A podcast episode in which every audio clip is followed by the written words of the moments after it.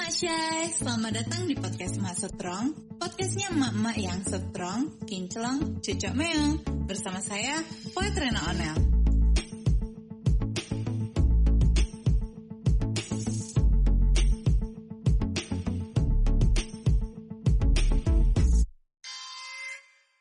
Sebelumnya kami rekomendasikan kepada Emak Syai untuk menggunakan headset saat mendengarkan podcast ini. Enjoy Emak Syai!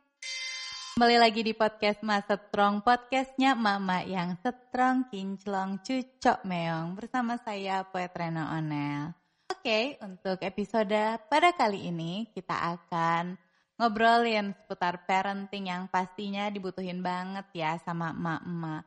Narasumber kita kali ini kece banget karena beliau adalah seorang praktisi psikologi dan juga founder salah satu lembaga psikologi terkemuka di Palembang. Langsung saja kita perkenalkan. Kali ini saya sudah tersambung dengan Mak Tsurayya Syarif M.A. Ya, oke, Mak Tsurayya, halo, apa kabar? Alhamdulillah baik, Mbak Poet. Baik. Boleh perkenalan langsung singkat aja, Mak. Oke. Supaya... Hai semuanya, salam kenal. Perkenalkan saya Tsurayya atau biasa dipanggil Ayah. Saya adalah co-founder dari konsultan psikologi Lentera Jiwa dan juga owner dari TK Al-Falah Palembang. TK Al-Falah Palembang, wow, sudah jadi owner TK Al-Falah Palembang rupanya, luar biasa. Cucok banget biar tersalurkan ya ilmunya. Benar-benar cucok banget, jadi hari ini kita ngobrolin parenting di era digital ya Mak ya. Oke, langsung sekarang perkenalannya udah, kita masuk deh Mak ke materi supaya kita to the point lah ya. Oke, jadi kita... gimana nih, karena yang mau diobrolin adalah parenting di era digital, jadi kira-kira apakah itu digital parenting, supaya emak-emak ini mengetahui dulu sebenarnya digital parenting ini apa sih? Oke, ya sebelum aku mau jelasin lebih jauh tentang digital parenting itu, sebelumnya aku juga pernah punya pengalaman sebagai fasilitator digital parenting di CSR-nya PT XL Axiata, yaitu SisterNet, yang mana itu di situ kita memberikan awareness dan mensosialisasikan kepada para parents bagaimana orang tua itu bisa bijak untuk menggunakan gadget kepada anak-anak seperti itu. Dan juga kebetulan karena riset aku sejak ambil magister science memang basically di bidang digital, dan itu yang membuat aku ingin concern di bidang ini gitu. Nah, kenapa sih dikatakan dengan digital parenting itu sendiri? Kita lihat secara harfiah satu persatu memang parenting itu adalah pola asuh dan digital itu adalah suatu artificial intelligence yang mempermudahkan manusia untuk mendapatkan akses informasi, membantu dalam segala macam hal yang mana tidak terlepas dari koneksi jaringan internet seperti itu. Sehingga jika didefinisikan apa itu digital parenting adalah pola asuh yang efektif yang dapat diterapkan oleh orang tua di era digital seperti saat ini, di mana kita lihat bahwasanya gadget apa hal-hal yang berkaitan dengan koneksi internet seperti itu adalah suatu keniscayaan yang tidak mungkin kita tolak keberadaannya. Sehingga yang bisa kita lakukan adalah kita kontrol gitu, tidak bisa kita hilangkan. Nah, upaya itu yang menginisiasikan digital parenting itu adalah suatu kesatuan gitu yang tidak bisa di-skip di era serba digital seperti saat ini, seperti itu. Mantap jiwa. Baik, jadi kita tidak bisa skip ya Mak ya dari kondisi digital ini. Tapi bagaimana kita mengontrol parenting benar. Di era ini agar bisa sesuai dengan masanya ya Mak ya. Iya, betul sekali. Betul.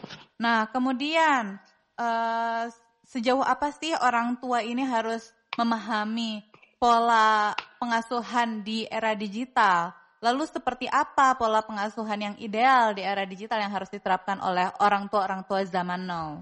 Oke, yang seperti kita ketahui kalau misalnya zaman kita sebagai orang tua ini dengan zaman anak-anak kita itu memang sangatlah berbeda. Mm-hmm. Kita hidup di zaman sebelum bukan sebelum atau mungkin baru awal-awal kalau zamannya aku. Zamannya aku enggak ada. Zamannya Bunda, Pak. Mak Poet sama kali ya era 90-an. Iya, sama di mana digital masih baru masuk ya, internet. Betul. Itu baru masuk baru di sini, masuk cenderung belum kenal malah mungkin ya. Iya, kalau di Indonesia belum, tapi kalau di pencetusnya seperti di Amerika itu sudah mulai merambah tentang internet seperti itu. Itu sangat berbeda dengan bagaimana eranya anak-anak kita yang sudah terbiasa untuk terpapar dengan gadget gitu, karena kita sebagai orang tua pun juga menggunakan, sehingga karakteristik yang yang muncul di anak-anak di era digital itu tentu sangat berbeda. Karena apa? Yaitu tadi karena lingkungannya juga sudah berbeda, situasinya sudah berbeda. Bayangin, kita nggak kebayangkan waktu kita kecil ternyata kita bisa pesan makanan tiba-tiba tuh datang pakai satu perangkat saja, atau kita bisa jalan-jalan ke luar negeri dengan lihat HP doang gitu. Kita bisa lihat secara detail dan kita nggak kebayang sebelumnya seperti itu, sehingga karakter-karakter anak-anak pada ini pun juga cenderung anak-anak di era digital ini. Jadi contohnya akan aku paparin satu persatu ya, Mak Poet ya. Okay. Nah, generasi net, kita sering banget dengar generasi net. Apa sih generasi net itu? Kalau Mak Poet sendiri mau mencoba untuk mendefinisikan nggak? Generasi net mungkin generasi yang terkoneksi dengan internet. Bener nggak? Iya, ya kurang lebih seperti itu. Nah, jadi generasi net ini adalah generasi yang lahir tanpa mengetahui masa kehidupan tanpa internet, komputer, dan telepon genggam. Jadi ya generasi ini ya memang benar-benar lahir di era digital gitu. Dan mereka memiliki beberapa karakteristik ya. Salah satunya ada beberapa, contohnya adalah anak-anak kita ini ternyata cenderung lebih memiliki ambisi besar untuk sukses.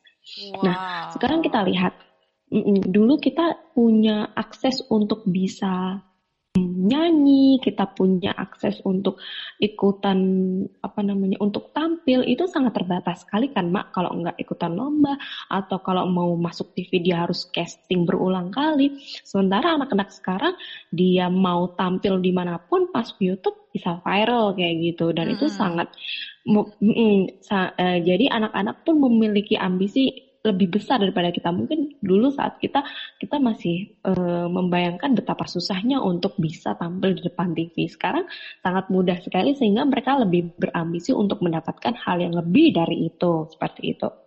Nah, itu emang nggak bagus ya Mak, kalau misalnya mereka lebih ambisius daripada angkatan kita dulu gitu.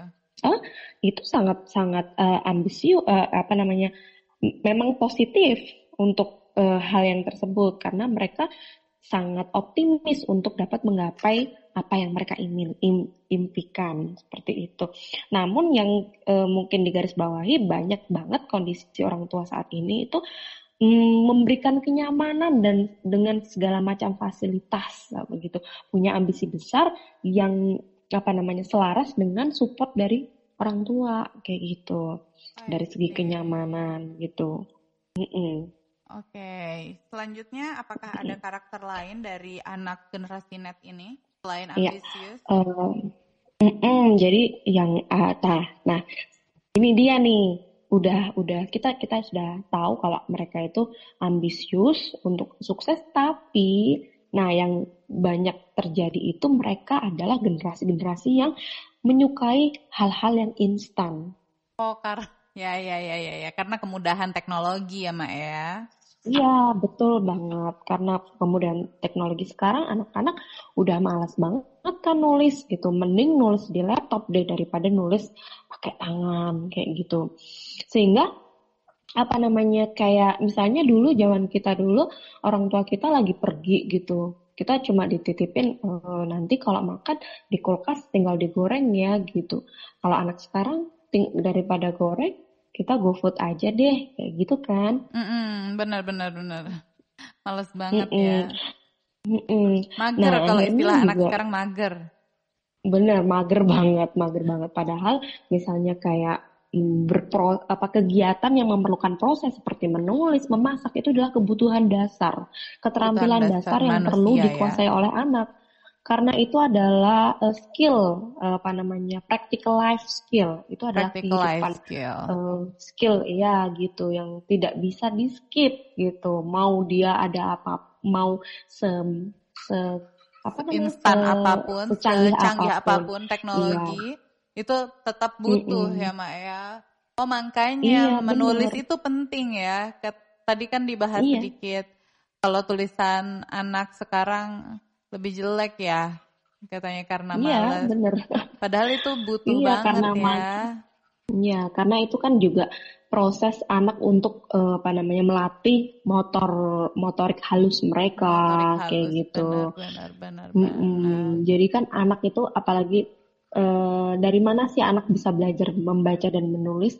Ya disesuaikan dengan perkembangan kognitif mereka. Mereka berawal dari sensori motor, mereka harus memegang kan, harus memegang pensil. Walaupun mungkin ada aplikasi-aplikasi yang mungkin pembelajaran yang ada di HP, kan anakku udah ada nih di HP gitu. Mereka juga belajar ini, tapi sense-nya beda gitu. Yang di HP sama gitu yang kan. Kita harus melihat kalau anak itu belajar dari hal sensori motor, dari hal sensori ke hal yang konkret gitu. Dari konkret baru ke formal, seperti itu. Oke, I see. Nah, jadi kita harus sebagai orang tua harus mendidik anak untuk tahu konsep proses itu apa, endurance-nya, dan juga komitmen untuk menyelesaikan tugas, seperti itu.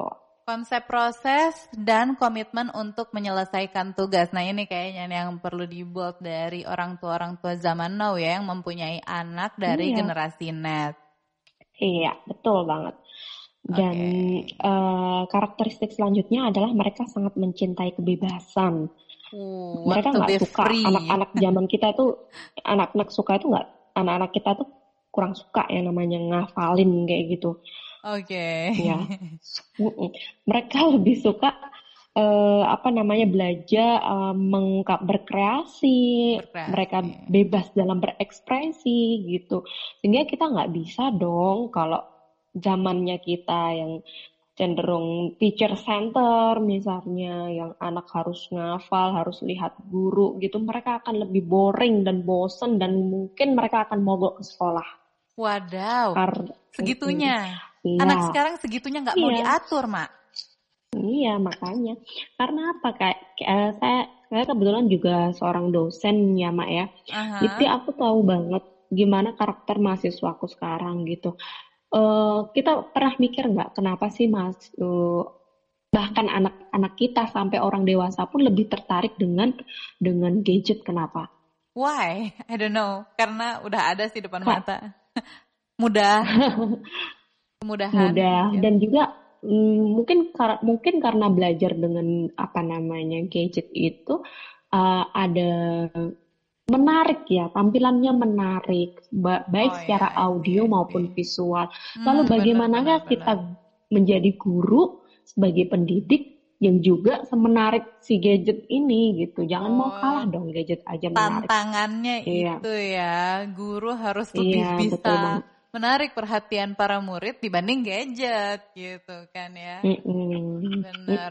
3 karakter sudah kita tahu tadi, pengen instan, kemudian ambisius, kemudian apa satu lagi tadi, want to be free, pengen bebas. Adakah karakter lain? Karakter lain dia juga lebih menyukai hal yang detail dan juga ingin mendapatkan sebuah pengakuan gitu. Jadi pengakuannya tuh ya karena mereka lebih pede ya mereka juga ingin punya eksistensi pengen mendapatkan pengakuan ya, anak zaman now banget sih, pengen pengakuan di sosmed kan ya. Iya betul banget. Benar. Ya. Lalu makanya kan mereka anak-anak itu kan ingin sangat senang diberikan pujian, diberikan reward gitu. Karena mereka karakternya sudah merasakan kalau diri mereka lebih menjadi pribadi yang unik kayak gitu. Zaman dulu kan mungkin agak malu kalau kita speak up tentang diri kita, tapi karena melihat public figure-nya itu dulu sangat bahkan tidak pernah terdengar ya isu-isu mental illness yang ada di kalangan public figure. Tapi sekarang misalnya public figur itu mendeklarasikan kalau dirinya punya mental illness, bagaimana, kayak gitu. Sehingga, ternyata dengan keterbatasan apapun, kita bisa menjadi diri kita sendiri, kayak gitu. Yeah. Sehingga diri kita itu, masing-masing kita karakter unik. Ternyata dari profesi, orang yang orang tua kita pikirkan yang menjadi pekerjaan yang menjanjikan adalah dokter, engineer. Tapi sekarang seorang YouTuber pun bisa menjadi orang seperti selebgram itu. Vlogger. Benar. Sekarang memang sudah berubah ya, Mak ya, eranya ya. Karena digitalisasi ini, proses digital. Oke, sudah 4 karakter tadi, yang terakhir adalah ingin mendapatkan pengakuan. Adakah lagi karakter yang harus dipahami oleh orang tua generasi net? Kurang lebih memang seperti itu saja. Dan itu akhirnya membuat kita sebagai orang tua itu lebih menantang gitu loh. Orang tua di zaman sekarang itu lebih challenging dibanding orang tua kita zaman dulu. Mungkin dari segi fasilitas kita memang lebih terbatas zaman dulu, tidak semudah sekarang.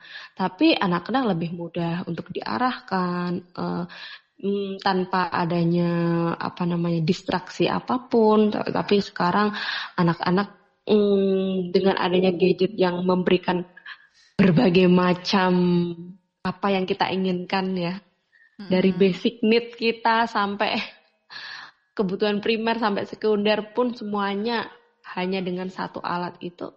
Nah ya itu yang justru lebih menantang kayak gitu loh.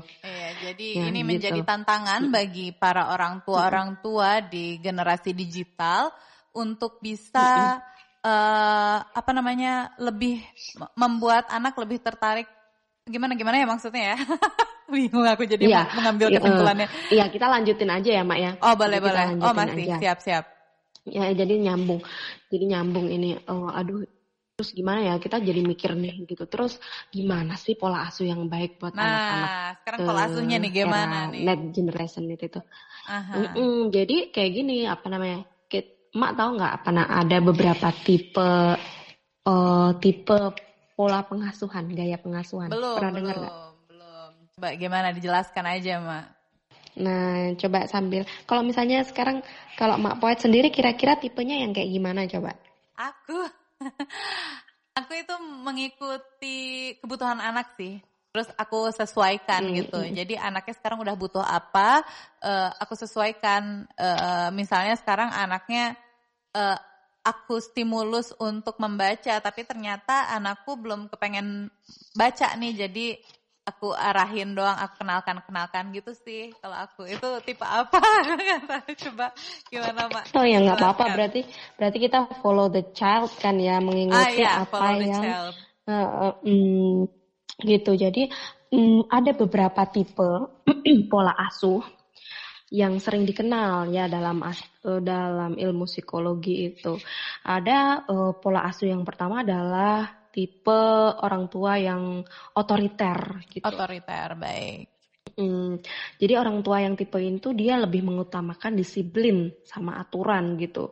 Makanya kalau misalnya orang-orang yang otoriter itu cenderung lebih banyak anak-anak yang terlahir dari orang tua otoriter yang berada dalam pola asuh otoriter biasanya lebih banyak mendapatkan hukuman fisik. Itu zaman kita banget, zaman dulu mungkin. Iya, kayaknya zaman dulu itu ya. Ya sebelum kita, bisa jadi. Sebelum Ya, mereka memang orang tua otoriter itu memang melahirkan anak-anak yang sukses sebenarnya. Oh, oke. Okay. Iya kan? Karena lebih berfokus pada disiplin dan aturan gitu. Tapi yang disayangkan adalah mereka sangat krisis akan cinta seperti itu. Hatinya kosong sehingga hatinya kosong. Hati penting moral banget, ya? Moral value pun tidak melekat dalam dirinya, misalnya ajaran-ajaran untuk bagaimana kita menjadi pribadi yang jujur gitu. Sekarang kenyataannya kita lihat kan, korupsi di mana-mana gitu, mungkin karena kurang cinta ya. Iya, bisa jadi Mak, karena kalau dilihat ya orang-orang yang seperti itu mereka yang ternyata punya akademik yang bagus, organisasi yang bagus gitu, disiplin yang bagus, tapi ternyata tidak melekat itu apa prinsip-prinsip dalam dirinya. Nah, itu bisa menjadi pertanyaan yang besar, Mak. Betul. Kayak gitu. Iya. Bisa dimengerti. Dan untuk pola asuh yang kedua adalah orang tua yang permisif. Permisif. Nah, apa tuh? Permis. Nah, permisif itu mungkin lebih kebalik ya sama otoriter.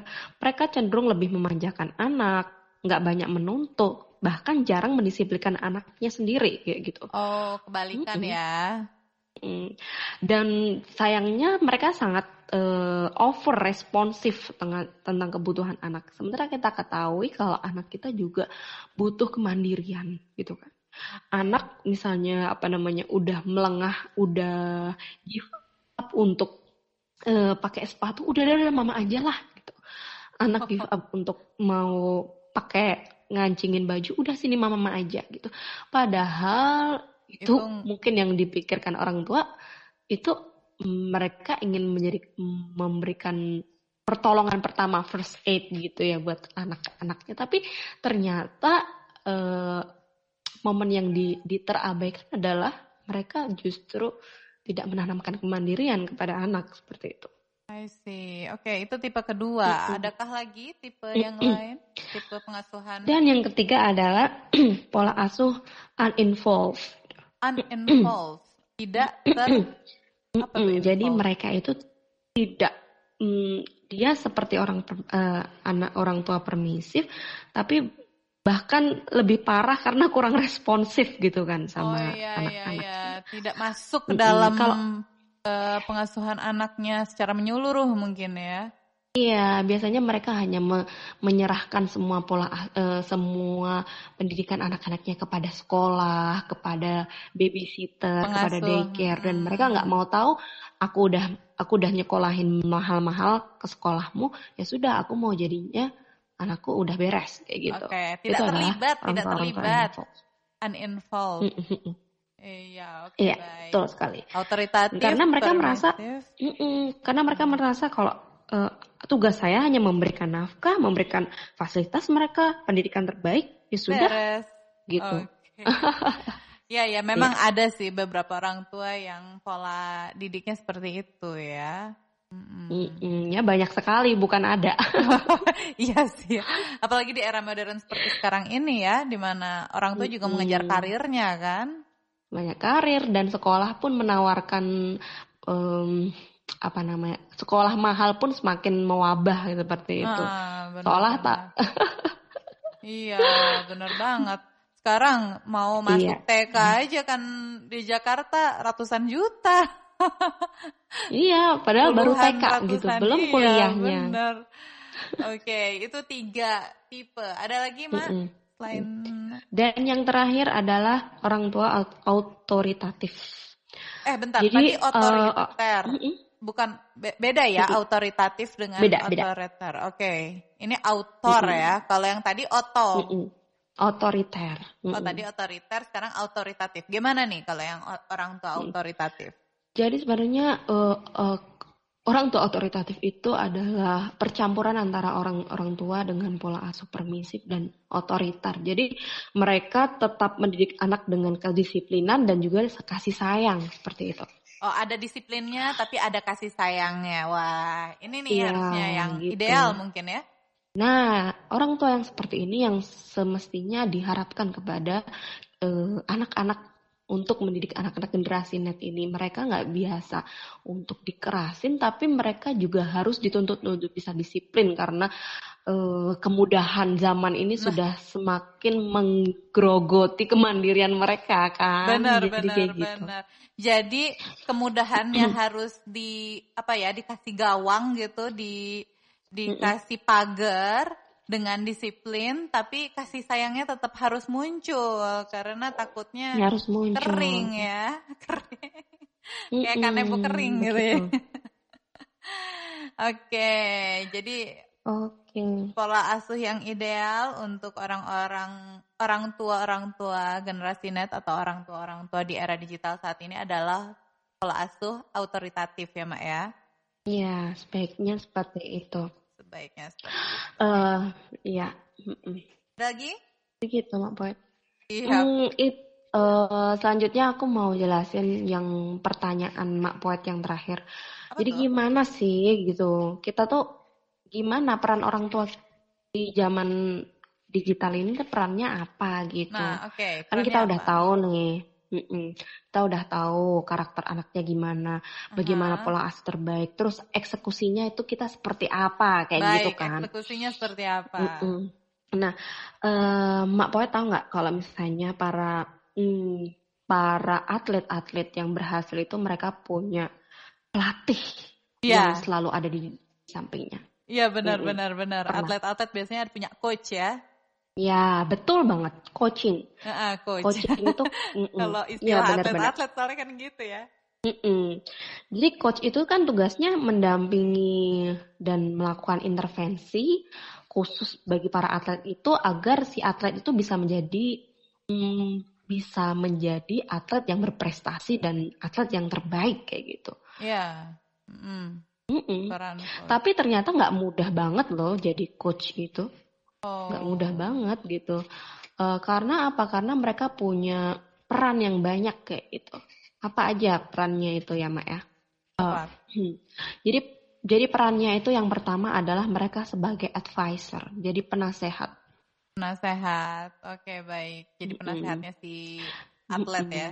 Di sini anak ya, berarti mereka, kalau misalnya kita analogikan. Anak, ya kita analogikan atlet itu adalah sebagai bintangnya, sehingga anak kita itu adalah sebagai bintang yang akan kita arahkan untuk menjadi yang lebih baik kayak gitu kan. Oke, advisor. Kemudian selain advisor?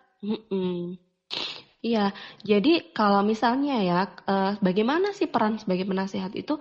Misalnya anak-anak kita yang remaja kan sering banget ya mengalami proses transisi yang tidak mudah. Mereka lebih emosionalnya lebih ini kayak gitu. Dan kita harus bisa menempatkan posisi itu. Bagaimana kita sebagai penasehat baik di usia anak-anak remaja. Misalnya kayak gitu. Ya, di usia berapapun kita harus bisa menempatkan diri sebagai advisor ya buat anak. Iya, bagaimana penasehat yang baik ketika anak di usia preschool akan berbeda caranya. Makanya kita harus mencari tahu bagaimana skill terbaik menjadi advisor untuk anak-anak kayak gitu. Oke, baik. Bagaimana kita menempatkan diri sebagai advisor, baik di usia preschool atau di usia selanjutnya juga ya, Mak ya, tentunya karena kita punya anak yang seumur hidup kan. Penanganannya. Iya, betul. Oke, selanjutnya. Dan yang selanjutnya adalah sebagai asesor. Asesor itu apa? Asesor itu tugasnya adalah mengukur kemampuan seorang dalam sebuah pelatihan. Jadi orang tua itu juga bisa mengobservasi dong anak itu bakatnya apa, kelemahannya apa. Meskipun walaupun kita tahu kalau di dunia di biro-biro atau di sekolah-sekolah menyediakan tes minat bakat gitu kan. Tapi semestinya minat dan bakat itu dapat diamati oleh orang tuanya masing-masing. Iya, benar. Karena kunci utamanya ada di orang tua yang tahu betul dia kecenderungannya ada di mana, seperti itu. Benar, sepakat sih. Karena orang tua kan yang setiap hari tinggal dengan mereka kan ya Mak ya. Iya, benar, betul sekali. Dan yang ketiga adalah sebagai konselor Mak. Kalau konselor Bedanya apa sama advisor, counselor, advisor? Kayak mirip. Beda ya tapi? Iya mirip. Lebih mirip, tapi kalau counselor itu lebih ke hal-hal yang mengatasi masalah emosional. Oh, problem solver juga ya, selain memberi nasihat. Iya, jadi kalau advisor dia lebih satu arah kan, memberikan satu. Tapi kalau konselor gitu, kita memberikan ada keterlibatan dari si anak untuk saling sharing satu sama lain. I see. Jadi dua arah ya kalau misalnya konselor ya. Dua arah. Sehingga anak pun merasa nyaman kayak gitu untuk mau bercerita. Kalau kita ngerasa diri kita sebagai orang yang sok tahu, menjadi orang tua yang tidak mau dianggap salah, anak pun akan menarik diri gitu. Ternyata kita tidak selevel kayak gitu kan. Tapi kalau misalnya kita saling berbagi, oh ternyata mama waktu remaja dulu juga gitu. Kenapa tidak gitu loh. Ya kita, ada kalanya kita dua arah berbagi peran dengan anak, ada kalanya kita yang harus kasih push nasehat ke anak ya. Iya, betul banget. Dan yang selanjutnya sebagai demonstrator gitu. Dia tidak hanya kalau yang kita tahu kan kita coach itu hanya memberikan instruksi arahan saja, tapi ternyata kita juga harus menjadi public figure buat anak-anak dong gitu. Demonstrator role model ya. Kita juga role model. Kita akan selalu menjadi ditiru oleh anak-anak kita gitu. Maka kalau kamu ingin anakmu berperilaku seperti apa, maka kita juga harus berperilaku yang sama seperti itu. Seperti itu. Iya, seperti dan itu. Yang selanjutnya adalah sebagai ini cepat aja ya Mak ya, jadi sahabat, jadi fasilitator dan juga banyak ya. Ini sambil buka buku bener. Ya Mak Ayah ya. Iya biar banyak baca buku ini ya. Ini buku yang nanti akan aku bantu share untuk bisa dibaca kayak gitu untuk mak-mak selanjutnya. Jadi ada beberapa peran tadi ya, advisor, kemudian assessor, kemudian counselor, kemudian apalagi tadi? Iya. Counselor, demonstrator dan sahabat kayak gitu. Wah, ternyata peran orang tua ini berat ya, eksekusi dari setelah kita mengetahui karakteristik anak, kemudian kita mengetahui pola asuh, eksekusinya lumayan ya, PR. Iya, tapi ternyata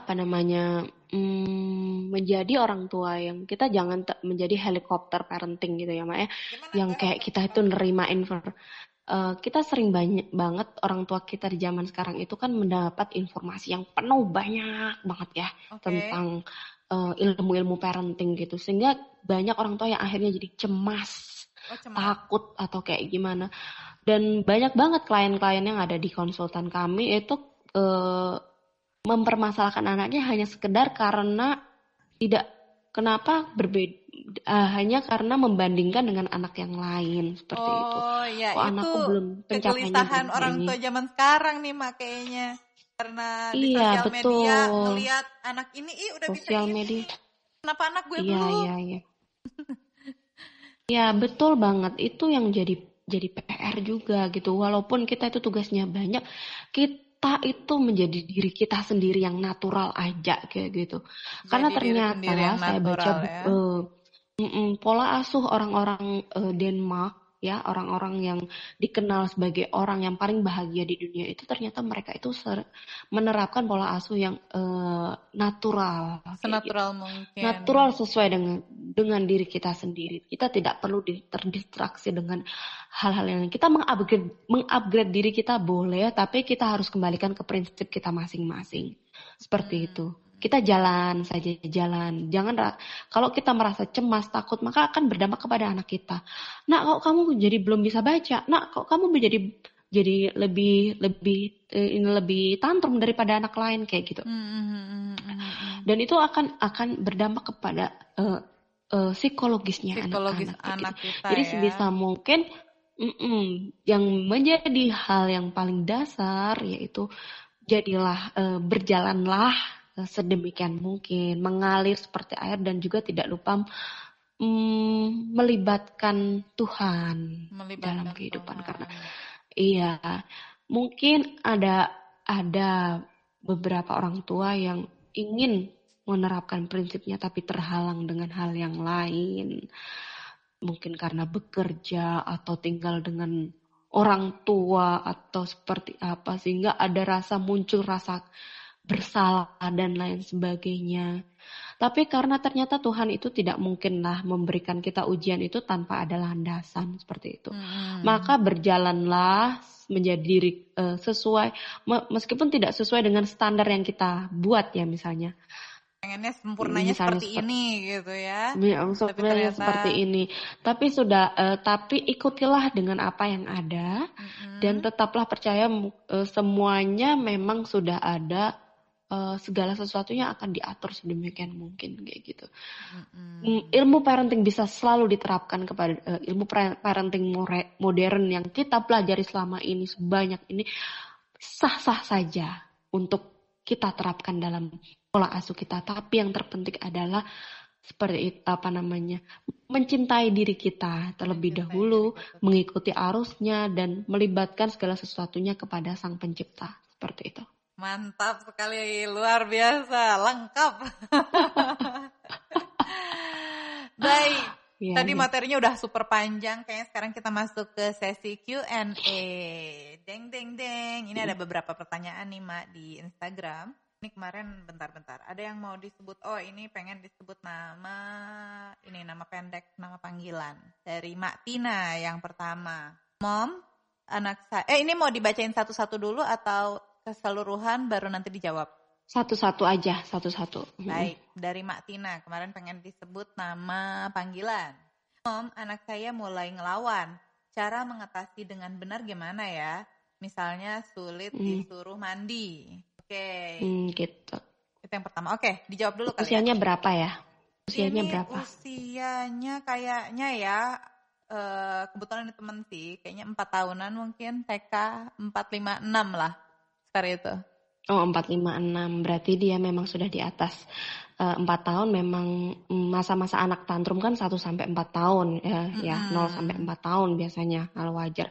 Tapi kalau di atas itu berarti kita harus membuat kesepakatan dengan anak, karena anak sudah mulai paham.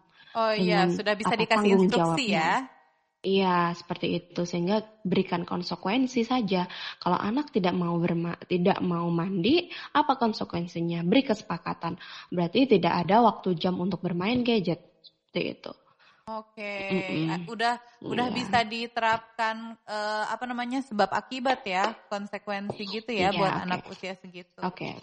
Siap. Baik, pertanyaan kedua Mak, ini pengen disebut nama panggilan juga katanya, dari Mak Lele.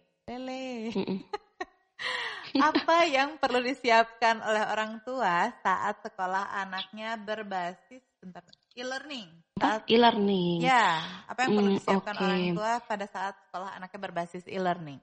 Mak. Yang harus dipersiapkan orang tua yaitu tadi sama kesepakatan. Kesepakatan juga. Kalian sudah. Iya, kita sekolah yang kamu pilih adalah sekolah yang menerapkan e-learning. Biasanya kalau e-learning kan pasti sudah tersistemasi, harusnya loh ya, tersistemasi dengan yang ada di sekolah. Anak-anak mengakses apa, pihak sekolah tahu. Berarti tinggal timingnya, manajemen waktunya, penggunaan gadget yang ada di luar sekolah. Bagaimana? Jadi kesepakatan juga ya bersama anak. Ya, oke. Oke, selanjutnya ini yang pertanyaan ketiga, Mak, gimana kalau nggak punya baby plus tapi pengen bisa stimulasi anak sama kayak alat itu sejak baby masih dalam kandungan? Kayaknya ini baby plus ada alat tertentu yang untuk menstimulasi anak di dalam kandungan kali ya, yang dengar musik gitu-gitu bukan sih? Mungkin. Jadi kan sekarang itu ternyata banyak banget ya mainan anak yang didesain dengan menggunakan artificial intelligence. Kita tahu kan banyak-banyak, tapi ternyata itu nggak bagus loh buat anak. gitu. Yang paling bagus adalah stimulus secara natural dari orang tuanya, dari lingkungannya gitu. Jadi sebenarnya nggak perlu sih. Nggak terlalu wajib lah ya berarti. Ya nggak terlalu wajib kayak gitu. Lebih bagus distimulus dengan suara orang tuanya sendiri. Stimulus suara orang tua lebih ini ya, lebih talk chair buat anak. Impactful. Ya lo bahasa gue. Oke, lebih impactful buat anak. Ini pertanyaan tadi, sorry, lupa, dari Mak Titi. Ya, Mak Titi jadi nggak wajib tuh punya alat-alat dengan artificial intelligence. Yang penting suara orang tuanya tetap aktif. Mantap. Oke, mungkin sekarang karena Q&A sudah selesai, materi sudah selesai, kesimpulan nih dari Mak Aya. Kesimpulannya bagaimanakah parenting yang harus kita jalankan di era digital untuk orang tua zaman now yang anaknya merupakan generasi net? Oke, kesimpulannya adalah jadilah orang tua yang mengajarkan anak untuk berproses, mengajarkan anak untuk memiliki daya endurance yang bagus, karena kita tahu mereka hidup di era digital itu kompetisinya semakin tinggi, dan jangan lupa tetap melibatkan sang kuasa untuk mendampingi anak-anak kita. Mendampingi anak-anak kita harus punya endurance itu apa sih ya Mak ya bahasa Indonesianya? Daya tahan. Daya juang apa ya? Daya juang, oke, harus mempunyai daya juang, harus mempunyai daya apa tadi? Tahan. Yang pertama bukan sebelum endurance? Mencintai proses. Oh ya, mencintai proses. Mencintai proses, menjadi orang tua yang bisa mengajarkan mencintai proses, kemudian mempunyai daya juang dan juga selalu melibatkan Tuhan dalam setiap kegiatannya. Baiklah, ini bermakna sekali ya ilmu parenting pada kesempatan kali ini dari Mak Tsurayya. Oke. Ya, sama-sama. Kalau kita mau menghubungi Mak Tsurayya nih, siapa tahu nanti ada yang kepengen konsultasi dengan Mak Tsurayya harus kemana? Silahkan datang aja, follow aja Instagram aku @suraya_zain atau bisa kepo-kepo IG Lentera Jiwa _PLG. Tapi kita belum ada konsultasi online, tapi mungkin kita sering share feed-feed infografis atau materi-materi tentang ilmu psikologi. Oke, baik. Bisa ke Instagram Mak Tsurayya atau ke Instagram Lentera Jiwa Palembang ya Mak ya? Iya, siap. Baik, mungkin materi kali ini sudah cukup jelas dan padat ya. Hari ini kita bermakna pula. Terima kasih banyak Mak Tsurayya atas materinya. Sama-sama. Mudah-mudahan bisa diaplikasikan oleh orang tua zaman now yang punya anak di generasi net. Terima kasih banyak atas waktunya dari Mak Tsurayya. Ya, sama-sama. Oke, kita tutup mungkin ya Mak ya sesi kali ini. Iya. Oke, terima kasih juga buat emak-emak semua yang selalu setia mendengarkan podcast dari Mak Setrong. Semoga materi pada sesi atau episode kali ini bisa bermanfaat dan bisa diterapkan oleh emak-emak semua. Salam Setrong, kita ketemu di episode selanjutnya. Bye Mak Syai. Mak Syai sekalian, makasih banyak ya udah dengerin episode podcast kali ini.